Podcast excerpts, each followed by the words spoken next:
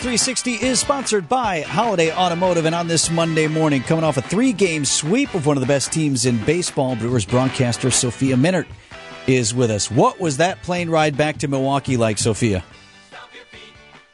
Uh, I think everyone was just happy to be heading home. Honestly, um, I think uh, it was it was obviously a long stretch on the road.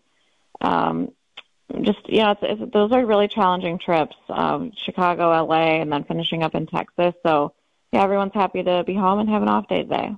When you guys are right, uh, we got out of LA like just in time. If you look at uh, the the flooding that's going on there and all that, we're, was everybody happy to be moving on out of Southern California with what was coming their way?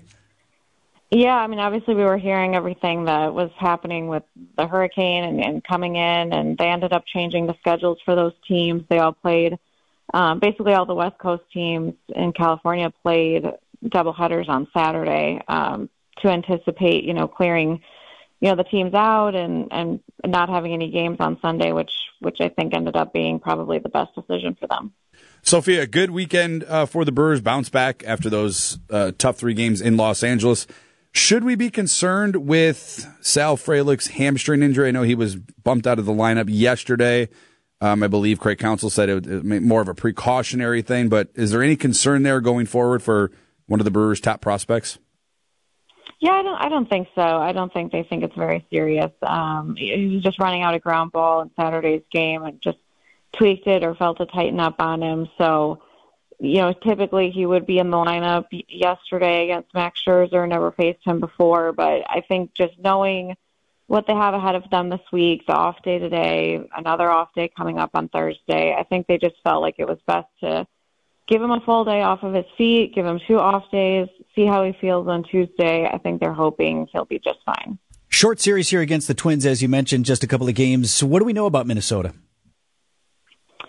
You know, they're in, in first place in the American League Central, and, and that division, um, it's it, it's been an interesting one. It's it's been similar to the National League Central. Um, not the strongest division in the American League.